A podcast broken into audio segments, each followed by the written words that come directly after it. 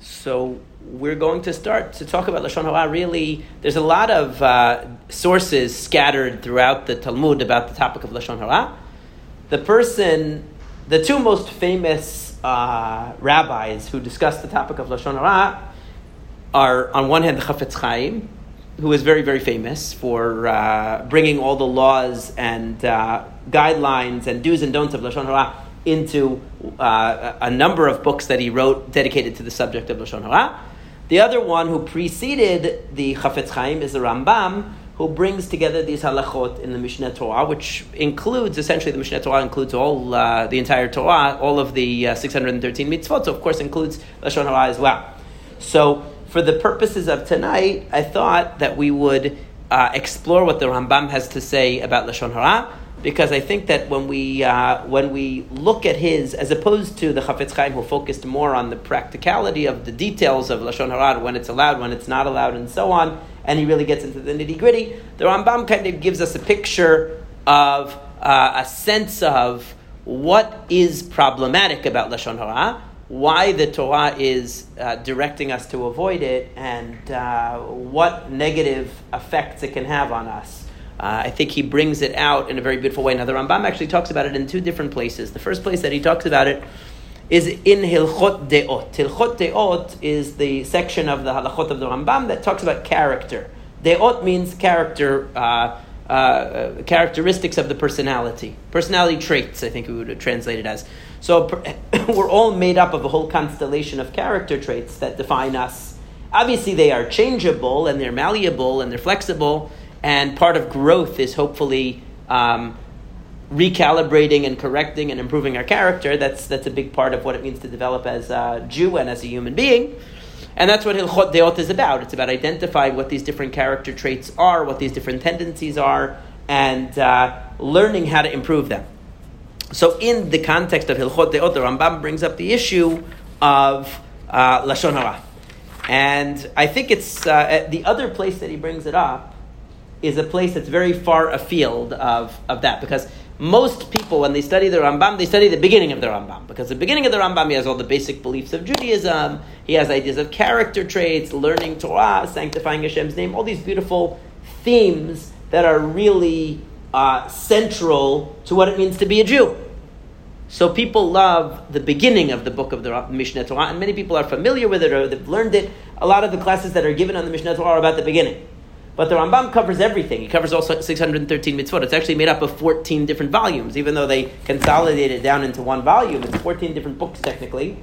And it, it encompasses everything. So where does the Rambam next speak about Lashon Hara? He speaks about it in the halachot of tzarat. Tzarat is a skin affliction that usually they translate it as leprosy. It's not really leprosy. We know that, and you know every rabbi who teaches it always has to give that disclaimer. It's not really leprosy. It grows on the wall also. It grows on clothing, and it appears on the skin. And we know it's a very severe type of impurity. So the Rambam over there also talks about the idea of lashon hara. So let's just start with what he says in the seventh chapter of the Mishneh Torah Hilchot Deot. What does he say?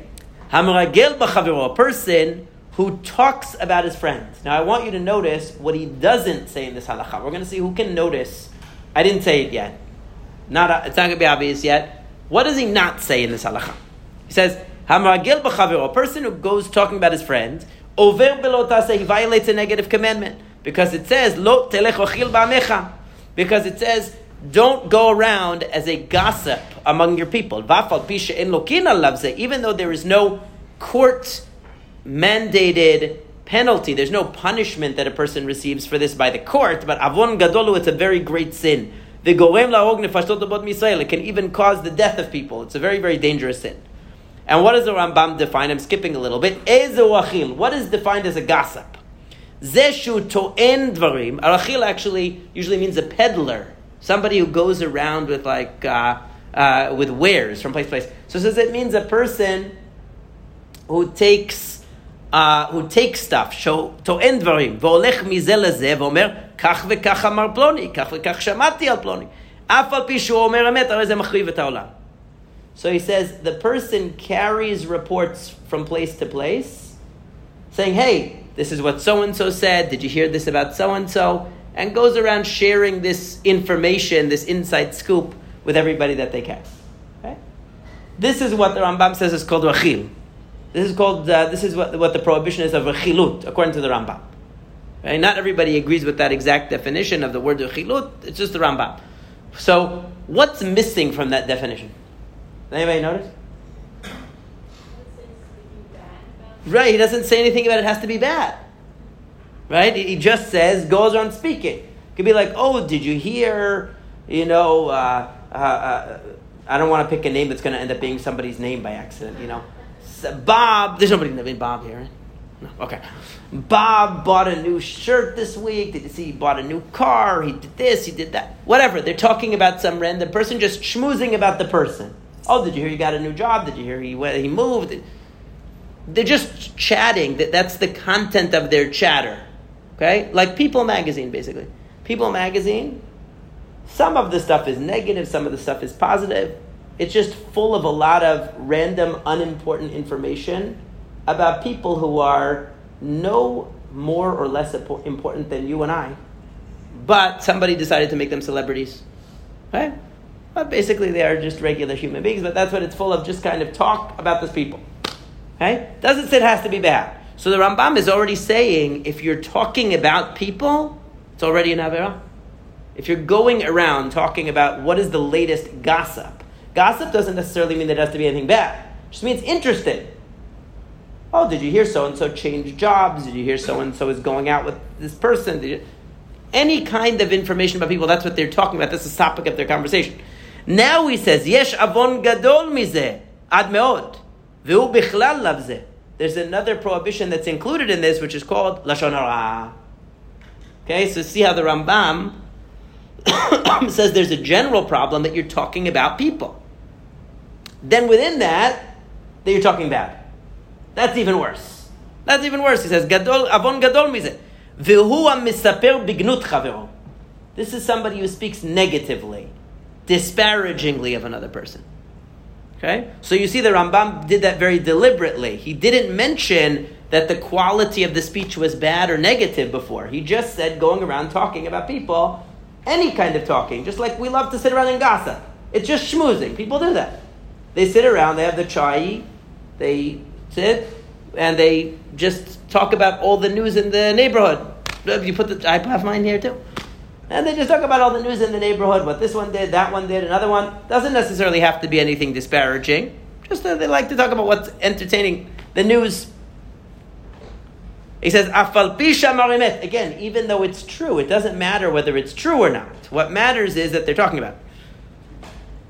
And he says, Motzi Shemra is another thing. Motzi Shemra is a person, Avala Sheker, somebody who says falsehood. Okay, so you have three different things. You have talking about people, according to the Rambam, you have three different things. Talking about people in general. You have talking negatively about people, but it's true, but it's still negative. Okay? And then you have where it's made up. So you're actually what we would call, you know, you're actually you're defaming the person. Let's say you're saying things that are actually not true, libelous, libelous speech. Okay, things that are that are actually untrue. And he says the, different levels. Yeah. So he says, and he says, There are professional gossipers, right? A bal lashon hara. We have a bal koreh, somebody knows how to read the Torah. You have a bal tokea, knows how to blow the shofar. Then you have a bal lashon hara, somebody who's a professional lashon hara. They're a gossip columnist, basically Right? What they do, they, they go collecting information just to talk about people. That's what they do. That's their, that's their job. We, they, they have a word only in Yiddish for that, a yenta right? This is the yenta. She goes and she she collects all the all the news. And uh, did you hear about this person, about that person? And uh, in any case, that's what the Rambam says. אמרו חכמים, על שלוש עבירות נפרעים מן האדם בעולם הזה ואין לו חלק לעולם הבא. עבודה זרה וגילוי עריות ושפיכות דמים, ולשון הרע כנגד כולם. so, even though, again, this is, an, this is a sin that people do all the time. Lashon hara is a sin that people do casually all the time.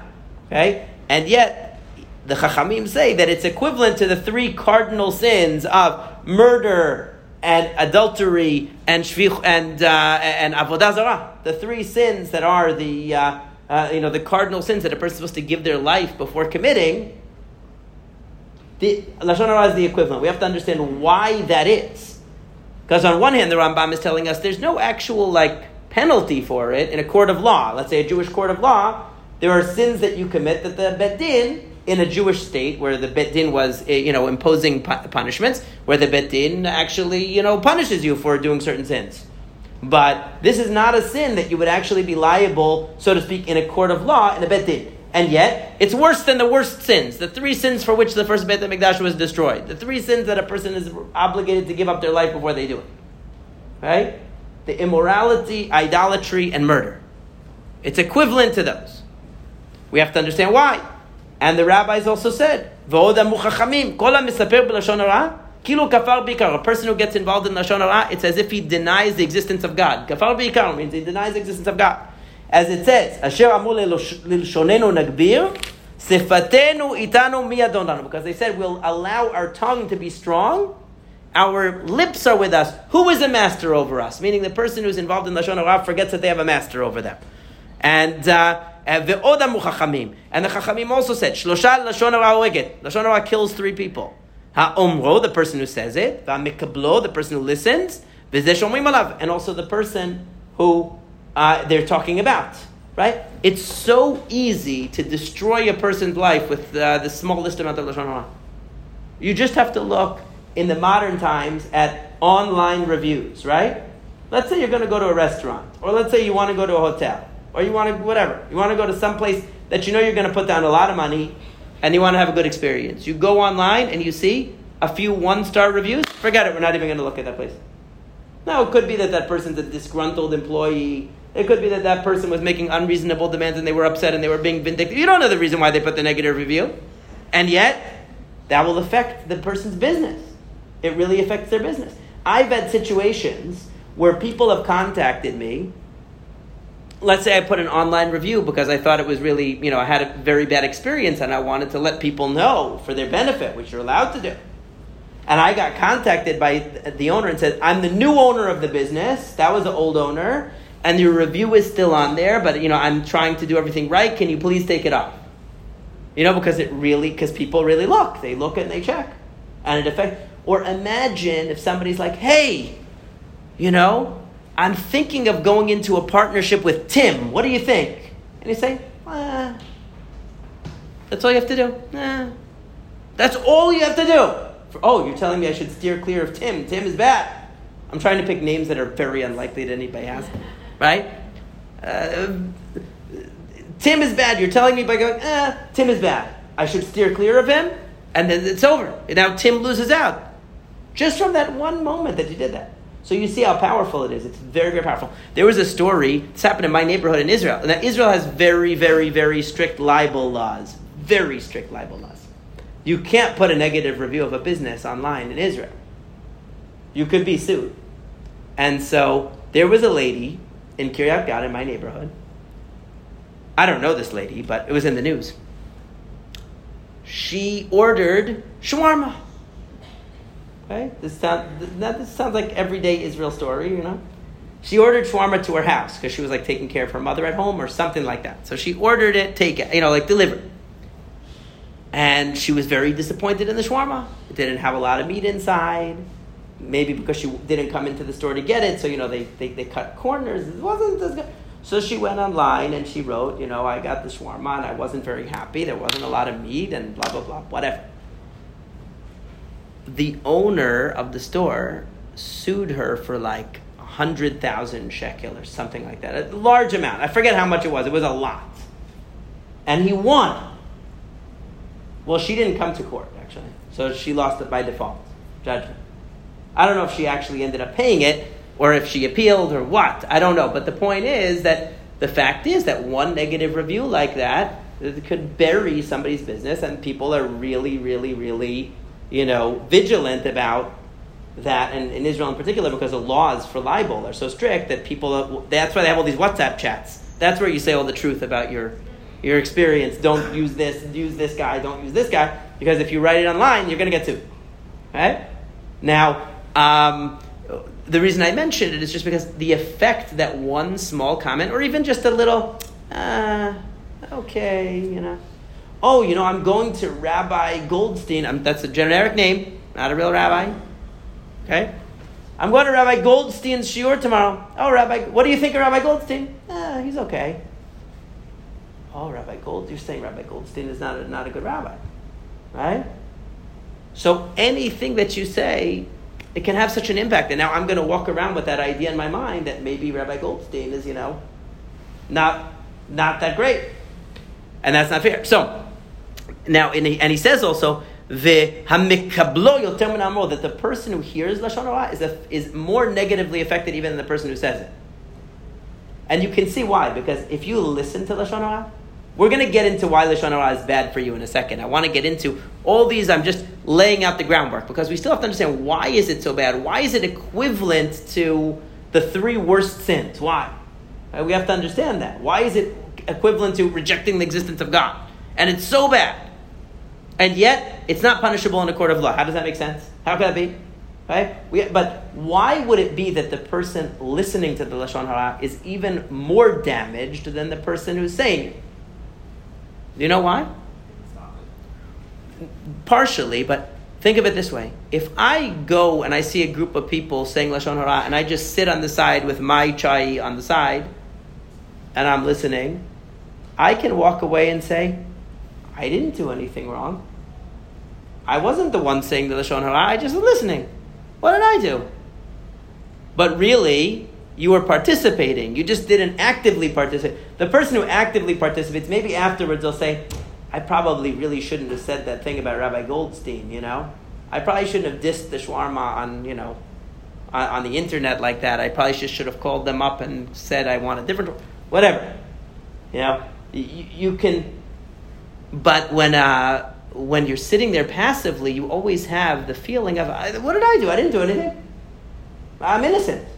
So a lot when you don't take any responsibility for something, it's a lot harder to. It has a more pernicious effect because you're you're in denial that you did anything wrong. You said I didn't do anything. What I, I didn't say anything. I was just sitting there. It was the other guy or the other girl who was saying it. What was I supposed to do? Rabbi Adam told me a good trick one time. He said whenever he would be at an event, he told me this years ago. He me whenever he'd be at an event and they would start saying Lashon Hara, he would just say that he had to go to the bathroom. And he would leave. And then after a while, when every five minutes he had to go to the bathroom, they got the message that he didn't want to sit when they were saying Lashon Hara. It was very small. Anyway, so, um, so I want to take a look quickly at the other place where the Rambam talks about Lashon Hara, because I still don't understand how Lashon Hara can be such a severe thing, why it's like idolatry, why is it like all these terrible sins, and yet it's not even a, it's not even one of the mitzvot that you're punished for in this world. Like we don't do anything to you for committing the sin. The bet din doesn't do anything to you. How can it be such a severe sin? So the other place that the Rambam brings this, as I mentioned, is in the halachot of tumat tzarat. A person gets impurity of tzarat. Now, just to use an English word, we call it leprosy. It's not leprosy. It's some kind of a discoloration of the skin. It actually starts on the walls of the house, then it moves to the uh, then it moves to the uh, to the clothing, and then eventually to the skin. The Rambam lays this out in, in the halachot of uh, of tumat and um, and it's very interesting because you might say to yourself, look, tumat the tum'ah that happens. Now we have a tradition, like the Rambam is going to tell us, that the tum'ah of tzarat happens to a person because they were involved in Lashon Hara. That's one of the reasons, or the main reason why you would get that tumah. Okay? That might be true, but why would you discuss at length the ideas of Lashon Hara in this context when really the focus of the context here is the actual laws of the impurity of the tzarat? Why are you talking about Lashon Hara? Finish talking about Lashon Hara in the, uh, when it comes to character development. That was the right place to be talking about it. Why do you rehash it in the laws of tzarat? It's like it doesn't fit because the laws of Torah are all about these technicalities. Which color, which, where does it appear, how many hairs are coming out, all of these technicalities about who has to go into, uh, into uh, uh, uh the quarantine and who's, uh, what is the, the Kohen judges them and under what circumstances they're out of the quarantine and, and so on and so forth. With the Torah, why get into a discussion of Lashon Hara? And yet he does. He says that Torah is something which is, uh, which was a, uh, chut was enomi min hagoshel olam. It wasn't something natural. It was something that Hashem did because of lashon hara. The whole purpose of it was to get you away from Lashon Hara. That's a pretty big thing. So you don't have the court of Israel doesn't do anything about Lashon Hara, but Hashem does. He does a miracle. That's he does a miracle to prevent you from Lashon Hara. It's that bad. The first thing that happens when you're saying Lashon Hara is the walls start to change color. Im chazar bo If you do teshuvah, you stop the Lashon Hara. Okay, so now the house goes back to normal. You'll be able to purify. But v'im amad berish'o, but if you persist until the house has to be destroyed, because that's what happens if you remember reading in Parashat Metzora, that's what happens. The house has to be destroyed completely. If the tzara doesn't go away, so then what happens is that the uh, that that the leather in the house, you know, meaning the clothing or the uh, you know the, the leather that he that he lies on, and then the clothing that he wears, and then his own skin, right? And then when it happens to you on your own body, muvdal so then you know that very famously, so the metzora has to completely leave any human society. He has to go out live by himself, and uh, it's totally isolated. So he will stop doing lashon hara. That's why the Torah talks about it gives Miriam as the example. And I think this is really interesting. Miriam is an example because she got tzarat and she was outside the camp. They waited for seven days, right?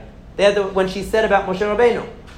She said a negative thing about Moshe Rabbeinu and she had to be outside the camp for seven days. And what does the Rambam say?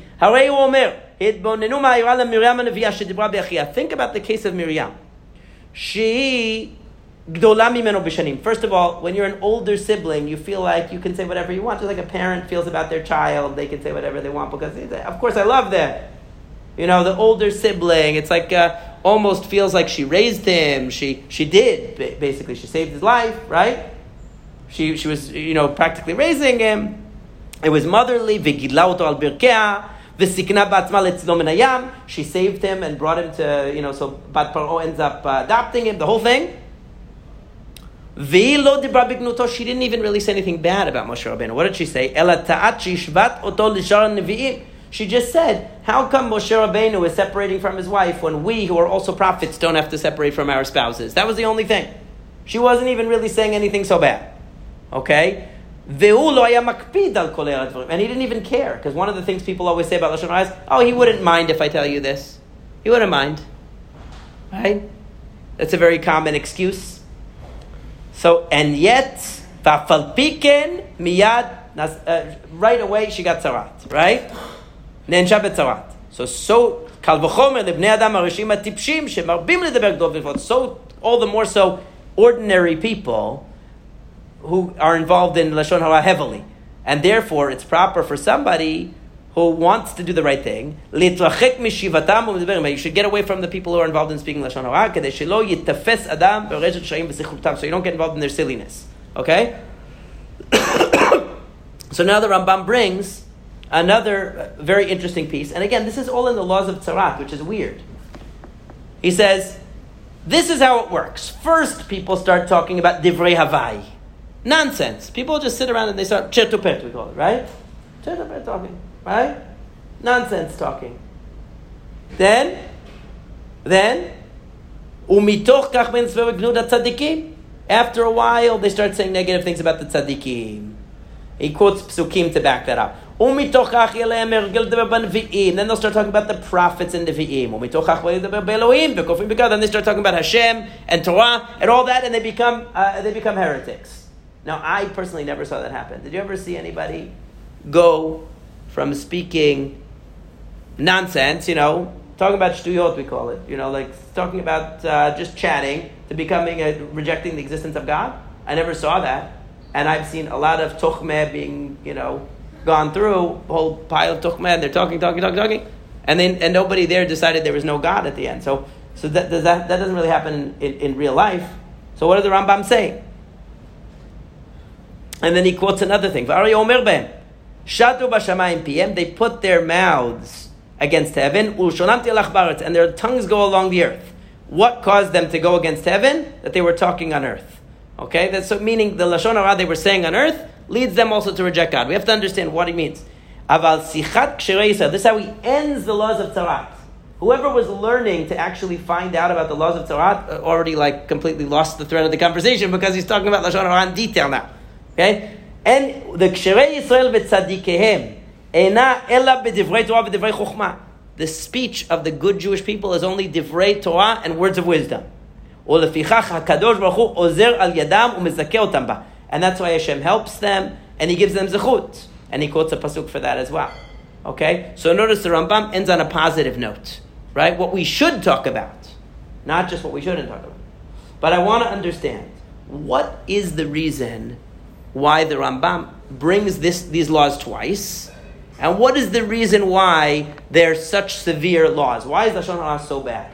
Why is it so earth-shatteringly bad? And yet, in the human court, there's no consequence. Only in the Hashem has to intervene uh, metaphysically and, and, and, supernaturally for, uh, for you to have a consequence. Why?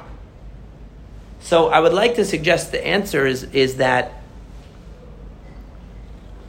we see that the Rambam started talking about this in Hilchot Deot. Hilchot Deot is about development. It's not about black and white laws. Like, this is Asur on Shabbat, and this is allowed on Shabbat. This is, this is kosher, this is not kosher. It's not black and white.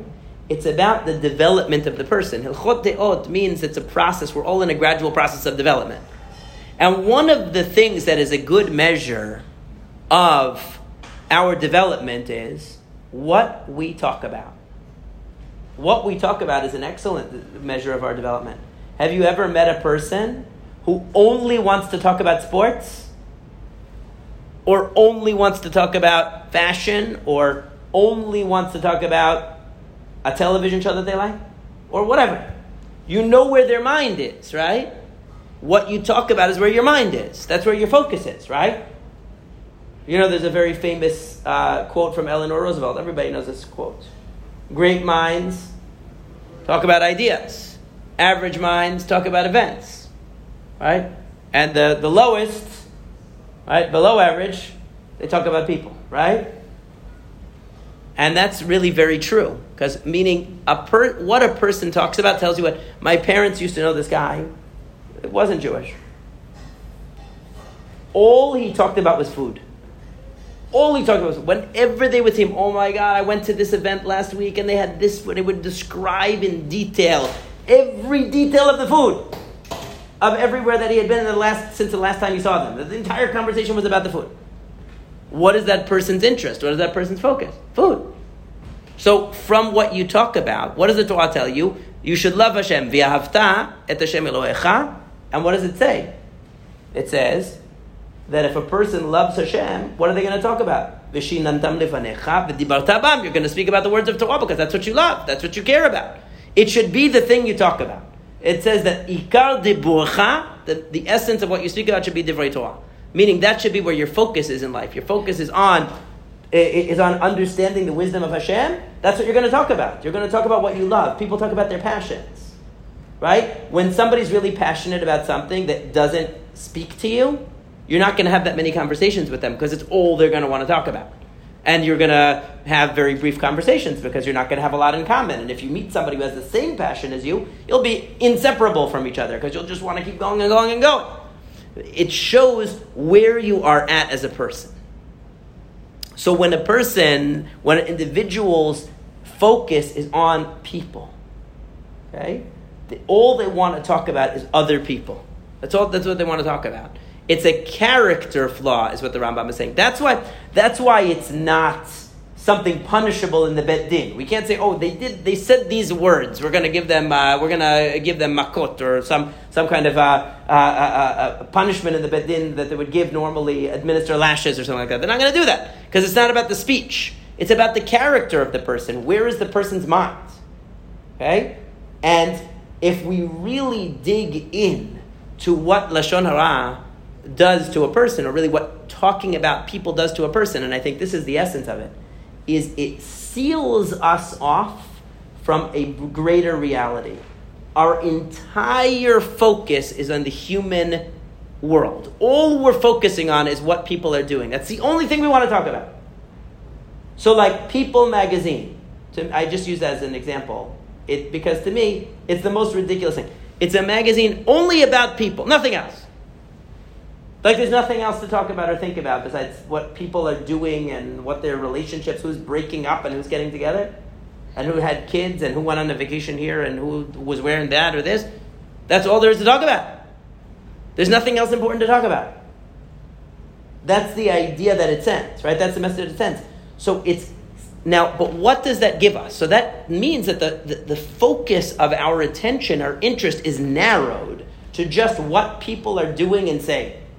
Now that could be relatively parov, because you'll say, okay, so he, so that's what he cares about. He cares about what people are doing and saying. All right, but what is the what what the Rambam is telling you, and really these are all quoted from Gemarot in Masechet Arachin mainly, that when a person starts to, what do you say, hermetically seal off reality, that the whole reality that they see is the reality only of human affairs, what are they sealing out?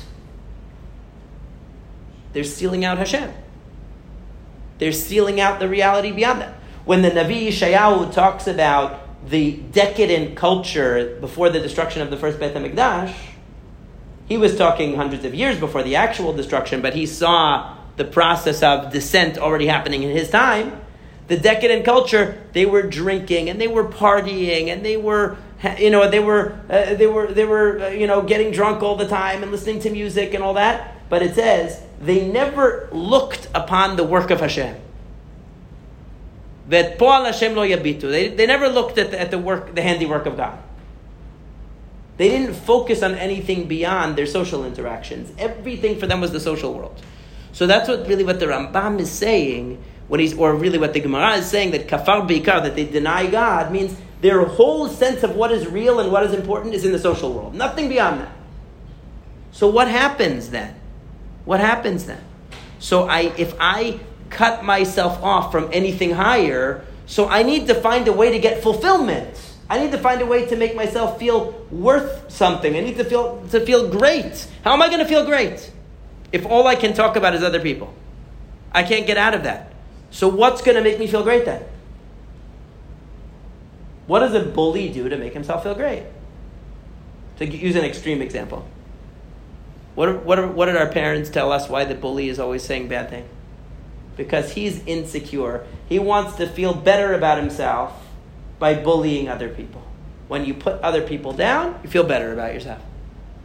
And I'm just being, that is brutal honesty. Like when we are saying negative things about people, it's always with this smug sense of satisfaction that we are better. And when we're talking about the adventures of other people, we're vicariously living through what that person is doing too. Because they did something crazy. And maybe we wouldn't be willing to do something that crazy, but we might have thought about doing it, or we might have dreamt of doing it. But they're, you know, they actually did it. So when we're talking about all these escapades of all these celebrities, sometimes they're spoken about in terms of, wow, look at the amazing thing that this person did. And what are we thinking? We're imagining ourselves doing it. And when we're talking about how their lives are disasters and falling apart, we're like, wow, th- I thought they were great, but I guess I'm better. Because at least my life is not falling apart like that. So we're living in a, we're creating a psychological bubble for ourselves to prop ourselves up, to give ourselves a sense of value without bringing God into the picture without bringing Torah into the picture, without bringing any higher purpose into the picture. That's really what Lashon Hara does. And again, it all starts with talking, what our focus is, what our mentality is. Right? So that's the what, what the Rambam is trying to tell us, and that's why it's kafar be'ikar, denying the existence of God. That's why it is uh, why it's equivalent to the three worst sins. Because what are the three worst sins? Idolatry, which is of course getting God out of the picture. Okay, immorality, which means pursuing desire limitless, you know, selfish desire, which is what one thing a person does when they read about the escapades of other people is they fantasize about it in their own mind, doing it themselves. Or shfichut damim is killing, because what are you basically doing when you say negative things about people? Is you're getting the satisfaction of destroying them. To a certain, and sometimes you really do destroy them. Sometimes you really do affect them. Right? Sometimes actually practically it affects them. Sometimes maybe it doesn't, but you're getting that vicarious psychological satisfaction of, I am great because I've got to put that other person down. Or I am great because even though I wish I could do those totally immoral things that I'm reading about the other person doing, I didn't actually do them. So I can sort of imagine doing it, but without actually doing it. So a person is getting themselves into a psychological bubble where they can define their worth in terms of this imaginary drama going on around them. Instead of really having to hold themselves accountable to a higher power and to a higher purpose. And then we, that's really what the Rambam talks about in Hilchot Deot. But let's skip to the Lashon Hara discussion in Tzarat. So we talked about Tzarat. Why Tzarat then? So I explained one time in one of the Drashot on Shabbat something very interesting about Tzarat. Tzarat is a unique type of impurity. First of all, what is Tzarat essentially? It's decay. It's decay. Right? Meaning that either the wall is decaying, or the cloth is decaying, or my skin is decaying. So when Miriam had tzarat, Moshe Rabbeinu asked Hashem, Al na, or actually, I should say, Aaron said to Moshe, Al na tehi kamet. Don't let her be like a dead person. It's like you're falling apart, like she's she's literally decomposing. The body is decomposing. Right? That's what tzarat essentially is. And you see it even in the halacha, because if a person with tzarat goes under the same roof, as, a, as other things, they become tamei. Just like if a dead body will go under the roof with a, you wouldn't be allowed to be there because you're kohen, right? Because the tum'ah spreads throughout the room. A person with tzarat has that same power. They go under the, they go under a roof. Everything under there becomes tamei. So it's like they are walk, walking dead. Okay, they're considered dead. But I think there's a tremendous lesson there. What is the Torah telling you? You get tzarat for lashon hara. The Torah is telling you if you are engaged in Lashon Hara to this extent that you are so enmeshed in the Lashon Hara, you don't have a life. Or as we would say in today's, today's words, get a life. Right? You need to get a life. You're literally wasting away. You don't have any substance. Because all you're doing is in your fantasy world of talking about other people, giving yourself the illusion that you are somehow good, giving yourself the illusion that you're somehow important. And that's what the Rambam is describing when he describes the group of people that they go from talking about nonsense just to entertain themselves to talking about people badly. Then they start talking about religion, talk about, talking about God. It doesn't mean in one conversation with Chai and Tuchmeh they go from being talking about nonsense to uh, become atheist by the end of the one conversation. That's not what it means. It means the, t- the tendency of a person who is in that world, who's in that world of talking about others to give themselves a, a good sense of self, that's where their sense of importance and value comes from. That person will inevitably have to push God out of the picture, have to push Torah out of the picture. Because the idea that there's some objective reality that I have to be held to, that my worth is actually defined in terms of my relationship with Hashem, or how much I live according to the Torah, or how much I live according to the values of the Torah, that contradicts what Lashon Hara is all about because Lashon Hara is telling me that no, what gives me a feeling of being good is that I'm able to put other people down or I'm able to vicariously live through their, uh, uh, you know, through their bad adventures without actually participating in them. I'm able to create this bubble around myself where I'm made to feel good and I'm made to feel worthwhile. My life is made to feel worthwhile, and it's all an illusion. But if you burst my bubble by showing me that there's something higher than that, I don't want that. So even if the person won't come out straight and tell you, I don't believe in God, psychologically, where are they actually getting their satisfaction from, or their sense of worth from? They're getting their sense of worth from the lowest of the low place. That's what the Rambam is saying. And he says, even Miriam, it's a very interesting story, Miriam. What was Miriam's question? She said, Why is Moshe Rabbeinu separating from his wife? He says he's so holy. We're also prophets and we, we, we have a normal marital life, right? So then why is it even Lashon Hara if she didn't say anything negative? She compared him to other prophets. Why is it Lashon Hara? Why is it even labeled as Lashon Hara? Because what's the implication? The implication is why did Moshe do it? Not because he's a prophet, not because he uh, actually has to, but because he thinks he's better than us. That was the, the implication of Miriam's question was yeah, the implication of it is we're the same, right? Because the Rambam even says she could, right. She was confused. She we're the same. So you know, Moshe Rabbeinu is getting a little bit. She probably didn't call him Moshe Rabbeinu. It was her brother, but you know, uh, he's getting a little high on himself. That you know, we're all the same. Why does he think that he needs to be super holy? Right? That's that's the implication. She didn't come out and even say that, but the point is that that was even that insinuation was like almost dragging the siblings into a competition over prophet prophetic status, like losing sight of really uh, the ultimate picture. That's the that. So it's also moving into lashon hara, and that's why the Rambam ends. And I think the Rambam's ending is is amazing because he ends off by saying, "What should you talk about?" Because one of the mistakes many people make is that they only they know what not to do. Don't talk about this. Don't think about this. Don't talk about this. Don't do that, and don't do the other thing. But there's nothing to replace it with. Well, what should I do? The energy go, needs to go somewhere. So where does the energy supposed to go? Supposed to go into Torah. It's supposed to go into Chokhmah. It's supposed to go into Milut Chasadim. The Rambam says that tzaddik in both places. Here he talks about divrei Torah and divrei Chokhmah, words of Torah and wisdom. In, in Hilchot Deot, he also says uh, Gemilut Chasadim, other things. In other words, a person uses their power of speech to expand their horizons, to look beyond themselves to learn new things, to understand new things, to do good things, not to give themselves an illusion of superiority by sitting around and talking about what other people are doing, whether it's for good or for bad. And usually it's for bad. You know, that a person shouldn't fall into that trap because that's a trap. It is a type of idolatry because it's a type of making yourself the center creating your own reality. Idolatry was creating your own reality, making an imaginary God with imaginary expectations and imaginary religion to make yourself feel better. Okay? And that's exactly what the person is doing in Lashon Hara. They're making themselves, they're giving themselves that satisfaction that they are good based on an illusion. And that's the danger of it. And so the Rambam is telling us, but there's an antidote to it. The antidote is use your power of speech for good.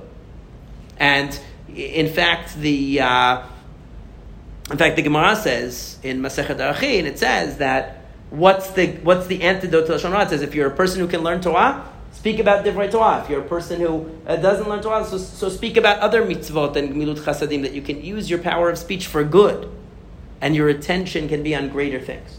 And so that's the, that's really the essence of I think why Lashon Hara is simultaneously. Yeah, it's not something the court is going to legislate because it's about our own level of development. It's about our own relationship with Hashem. It's not something that can be legislated black and white. It's something we have to grow towards. But it shows you an ideal. And next time you slip into the trap of talking about people, ask yourself, wait a second, why am I tempted to talk about this right now? What satisfaction is it really giving me? Is it giving me satisfaction of some kind of a, a, a guilty pleasure that I, you know, or is it giving me some kind of a satisfaction of an aggression towards them? I'm kind of putting them down what is my motivation? What am I giving into here in myself, in my lower elements that is pushing me to and if you realize that it's not that, and you're really just talking because you want to be constructive, and there's some, or there's something to learn, you're allowed to talk about other people in order to learn something from the situation. You're allowed to talk about other people in order to help. If there's something constructive, it can be, uh, it can be constructive. So if you really are sure that there's no lower element or motivation, so then of course that's what, what's called lito'elit in the Shonah that you're allowed to do it for to'elit, for a real purpose. But we have to always be on, vigilant and on our guard that we don't fall into the trap of the mentality of Lashon Hara that can pull us away from uh, a relationship with Hashem. Okay? Yes, yes. How does the third part, if you go to Maryam how does the third party that is spoken about in Lashon Hara protect himself? Like Miriam envy. Yeah. How does Oh, you mean example, like the third party. The person who's being talked about. Yes. How do you? How does? Because that one also will be affected. Yeah, of course. He's the one who's the the, vic, the you know the victim because there's not you know I don't know the the answer to that I don't know because you know that's why it's nowadays. Yeah, it's very dangerous. The third party Yeah. actually being really pushed more than the people that. You're right. Yeah, yeah.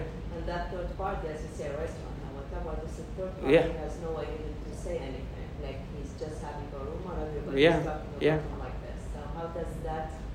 It's a good question. It's not really a question about lashon hara itself. It's a question about how to deal in general with protecting yourself from you know from harm, and uh, has not a clue, so yeah. depending on depending on the circumstances, you know, somebody who's a public figure like Moshe Rabbeinu, it's almost like impossible.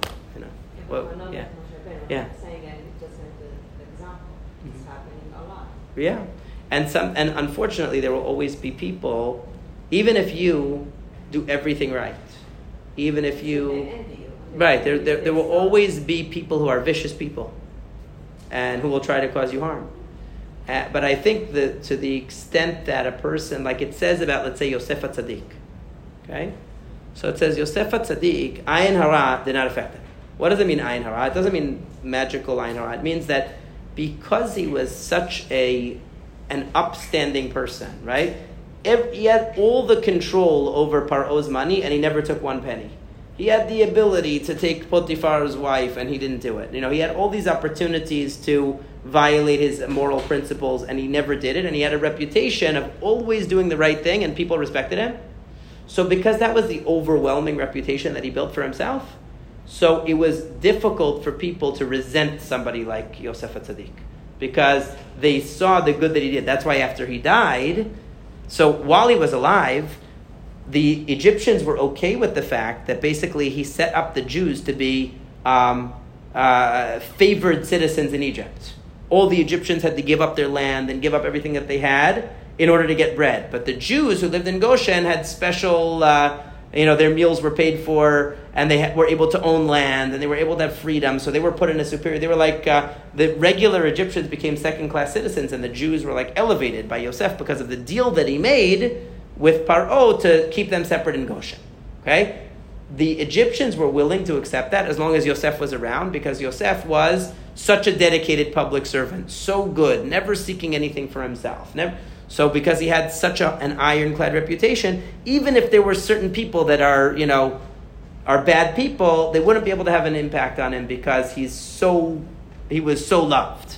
Um, so and that's what it means. Ayin didn't affect him. So the only thing we can do is really go out of our way to be as excellent as we can, and that neutralizes to some effect. Meaning, it, it to some extent that neutralizes it because if you have an overwhelming positive out there, an overwhelmingly positive Shem Tov, like we would call it. So then, even if there, there are always going to be some people that they, uh, you know, they want to cause you harm, uh, it'll be negated by the fact that you have the overwhelming Shem Tov. So the best thing is to build for yourself a Shem Tov to the extent that it keeps you, uh, you know, it keeps you above. But it's not, it's not foolproof. But that's the, question. If you get hurt from it, you get hurt from it, then you want to talk about it. Right. Is it considered now I'm talking Lashon Hara? it could be. It depends on the situation. How do you Meaning, if a person- Like, it's being spoken if about in Lashon Hara to the point he was hurting, he was hurting, you want to reach it. Right. So you how is the talking going to help? What? How will his talk? Let's say the victim of lashon hara. So how will his talking about it help? No, the victim of the Lashon Hara, will come and talk to the person that he spoke to. Oh, So does it consider now Lashon Hara? if he confronts the person who spoke about him, Con- Confront? That's not that's not that's not lashon hara. That's okay. No, of course. If the per, if you know that somebody is saying things about you and you want to address it and say, you know, I heard that you said this and I want to, you know, I want to deal with it. That's not that's not lashon hara. That I don't know if it will always be effective. Sometimes it could be bad, but you have to know. You have to. It depends on the circumstance. Did you want to? Um, back to like the example of like Tim and like let's say someone's like, oh, do you want to open a business? Like someone's like, oh, I'm opening a business, and you're like, eh. What happens if you actually had a bad experience?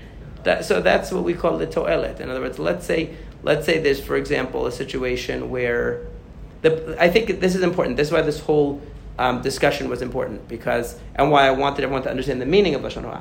Because once you realize that lashon hara is about gaining some kind of satisfaction or fulfillment from the talking itself about the other people, right? But if the purpose of talking is, let's say you know that uh, a kid, I, I happen to, uh, you know, when I was in when I was in graduate school, we learned about you know child, you know, for psychology, we learned about different kinds of uh, injuries, brain injuries, and developmental issues. And I remember there was one case about a kid who was riding a bike without a helmet and he got, you know, he got injured. So I'll always tell my kids, you know, I saw this video in school. The kid was like amazing, so so such an amazing, talented, capable kid, and he went on his bike one time without a helmet and He got a brain damage and he could never, you know, he was like a vegetable the rest of his life.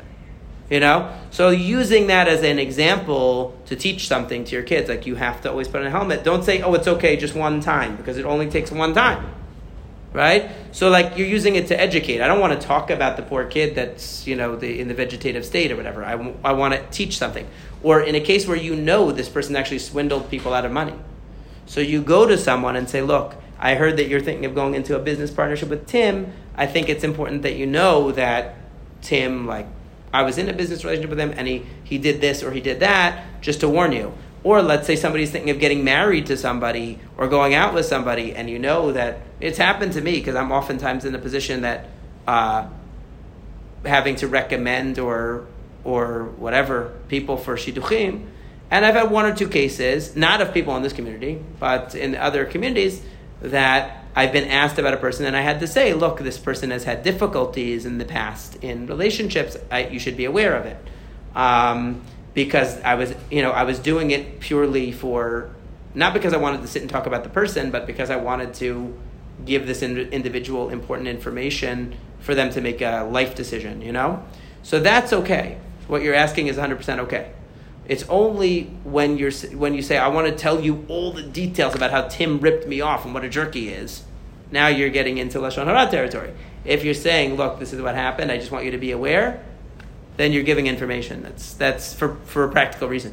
What if like it's not like swindling? It's like this person's not super intelligent. Like that's like a more of like a blurred line. It's not like I hear. Yeah, I mean, you could say you have experience with them in business, and this such and such happened, and yeah, I just want you to be aware of it and describe it sort of in clinical terms. You're not sitting to, to diss Tim and talk about how much a better businessman you are. You're actually just trying to help this other person, you know. Whereas, it, you know, in, if you're in competition with Tim in business and you're really trying to throw a wrench in it by uh, that, that's a different story. Now you're now, know, you're being a bad actor. Sometimes I'm positive to you, can be not positive. You think that you are helping, you might be not. That's true. That's true. I bet if the person, I guess, is in a situation where they're about to go into a business with the person and there's some relevant information that you want to share with them, you're really sharing it only in order to give them information that they need to know, not for the sake of scandal or gossip, the, the pleasures of gossip, we should say, you know. Then, uh, and, and the reason why I thought this was an important class is like, what is the Rambam showing you? Why does he mention it? The question I started out with: Why does he mention it twice? Once in development of uh, of character and once in Tzarat? because he's showing you the corrosive effect. What is Tzarat? The person's literally falling apart. So it's not just a matter of your development and character, and that you should be talking about and thinking about the things that are really going to bring you closer to God.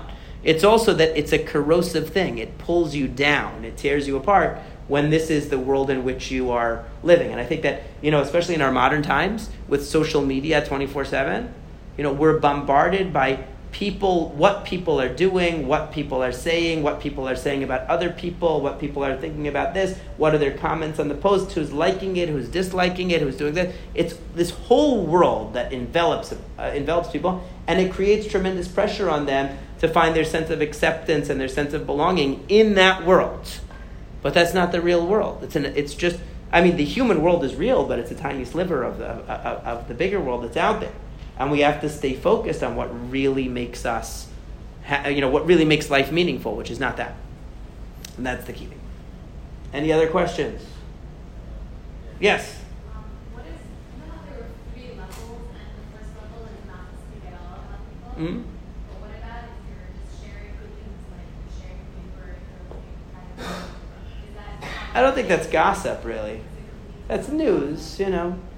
I think you're if a per- yeah, it depends. I mean, there are cases in which even a positive thing can be negative. Like we know that the halacha says that there's there are cases of avak lashon where um, or you know where you're in a situation that you know a certain person around the table doesn't like Tim, so you mention, oh, Tim is such a nice guy. Let me tell you, Tim is amazing. And then you know that Bob hates Tim and he's going to now trash Tim, and you're going to get to hear an amazing thrashing of Tim by Bob, and you didn't have to do anything. And then if Tim says, Hey, I heard you said something about what are you talking I, I was saying how great you are.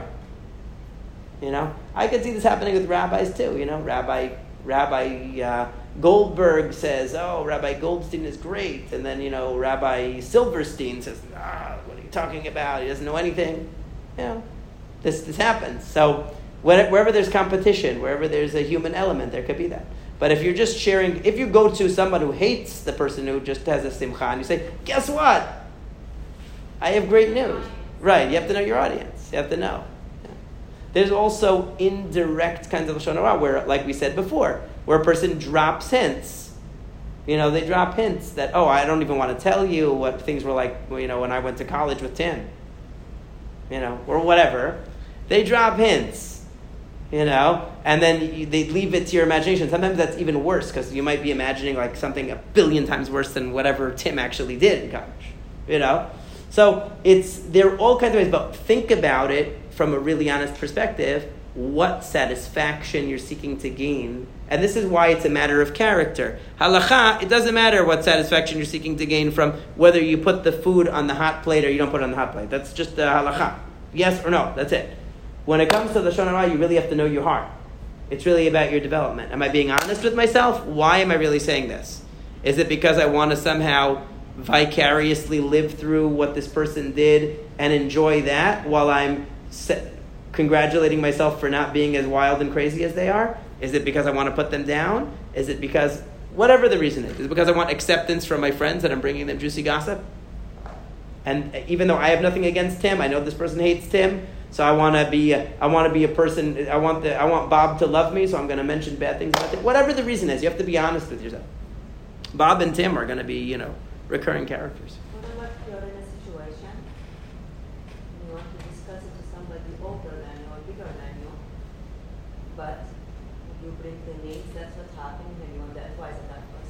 If it's for advice, it's okay. Advice is we sometimes you have to ask for advice. That's that's okay. If it's necessary, you know. If it, if it's necessary for the if it's relevant to the situation, then you would be allowed to. It's it's that's why I'm saying it's so much a judgment call, and that's why actually it's interesting that Rav Yisrael Salanter, who's the famous you know Musar uh, master, didn't like the Chafetz Chaim's book on lashon hara. Chafetz Chaim wrote a couple of books on Lashon Hara, Shmirat HaLashon and, uh, and Sefer Chafetz Chaim. And Rabbi Yisrael didn't like it. He said because you can't reduce the laws of Lashon Hara to technical rules, because that's not how it really, that's not, it's, it's, it's about the inner sense. So you have to know yourself. Am I saying this because I want to, I want, I, I'm asking the rabbi for advice, but I also want him to know that Tim is a jerk. So I'm going to say, by the way, it was Tim, you know? Uh, or, you know, am I saying it because he really knows Tim and maybe he can give me insight into what to do because I need advice? You have to be honest with yourself on those issues. No, no, it wouldn't be for them because they're it, because it's going to be about how you frame it. You're framing it as I'm asking for advice. So it's like you know if if it's relevant for them to know, so then you uh, it's like I remember when I was. Um, when I was doing uh, clinical psychology, a lot of times people would say, like a person would say, Are you Jewish? to the therapist. You know, they would ask the therapist what their religion was. And I remember in graduate school, the teacher said, You should always ask, Oh, do I need to be Jewish to understand what you're, what you're going to tell me? Meaning, you shouldn't get into a, a, sort of like a gossipy type of discussion where, oh, you're Jewish, oh, where are you from? Because that's not the purpose of the therapeutic relationship. You're here to help guide them or give them advice or whatever it might be. So even that, they told, they advised us to always like deflect the question back and say, oh, oh, would I need to be Jewish to, to, to, to get this? Don't just say, yes, I'm Jewish. You know? Even though practically everybody in my program was Jewish, but that was just because it's New York um, and a psychology program. But the but it's a it's a way to always just think: is it is it necessary? If it's necessary to mention the person's name, then yeah. If it's not, then then, it's probably better not to. But I, I, it's a case by case basis. Okay. So uh, thank you, everybody. Oh yes, sorry.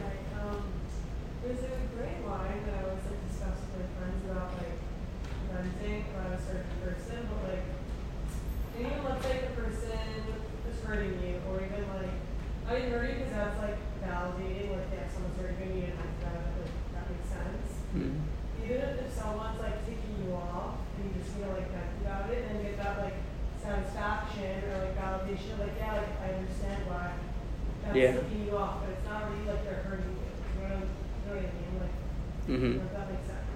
But is that considered like? Is that okay? Let's say like for you to like get that validation of like.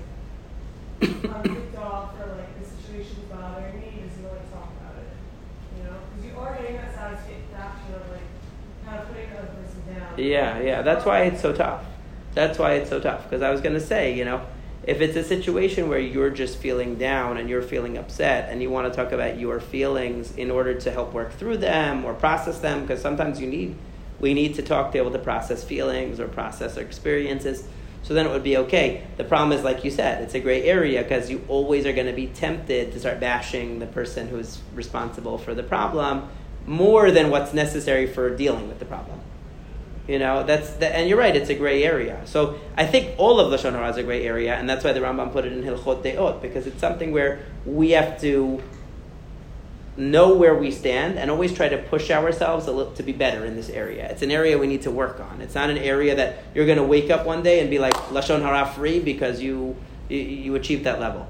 At the same time, like I don't think Moshe Rabbeinu ever probably was engaged in it. You know, because a person who's on that level they, they, you know, one thing that you see is that people whose minds are on higher things don't have the time or inclination to talk much about human drama, you know. But we're all on a in a process of getting to that, that level. We're not all on that level, so you have to we have to get there slowly.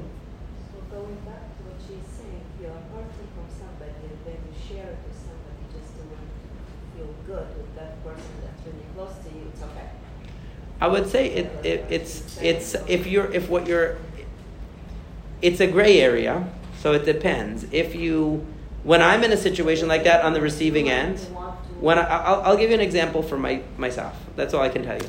When I'm in the when I'm on the receiving end and somebody close to me says, "Oh, so and so said this offensive thing," or "So and so did this bad thing," I'll focus. Let's say Mary is telling me that Tim said something very offensive. I'm using the most. okay? So I'll say to Mary, Oh, how are you feeling about it? Oh, what did you do? Oh, what are you going to do now? I'll just try to keep the focus on Mary, since Mary's the person who's having the problem. Instead of being like, wow, you're right, Tim is the biggest jerk. Why is Tim in every one of these stories about Lashon Hara so bad? You know?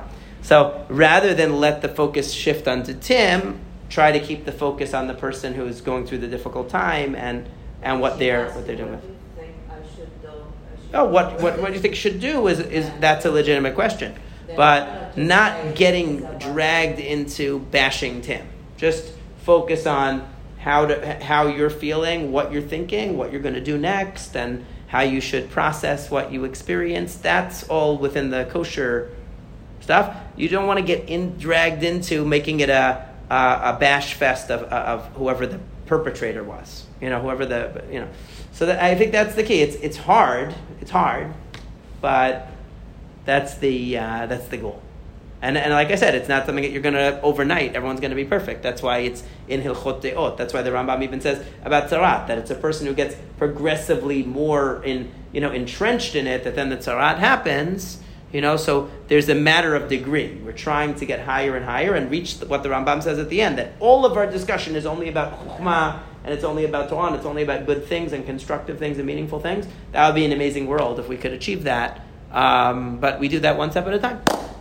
Okay? It's two hands at the same time. Sometimes, like what you're Yeah. saying, you're talking, talking like this, if you're, but you're surrounding, all the surrounding Yeah. talking about something else. We can only be- talking We can only be responsible for ourselves. And hopefully that becomes, we become contagious in our goodness instead of the other way around. I think uh, that's, you know, I, I talked about it on Tisha B'Av also. Tisha B'Av, everyone is always saying, oh, why should I, why am I mourning on Tisha B'Av? All these other people are doing this and that, so I'm going to do Teshuvah. What, the Beit HaMikdash is going to be built because I did Teshuvah? No, because everyone else here is doing this and that and the other thing, and a lot of Jews are bad, and they're... You'll say all these. You'll, you'll say, "What's the point?" But the fact is that it all starts with one person. One person starts doing good, and they influence another person to start doing good, and that's how all positive movements towards towards good begin with one very strong, vocal, committed person who impacts many, many, many people. Every social movement for good started like that.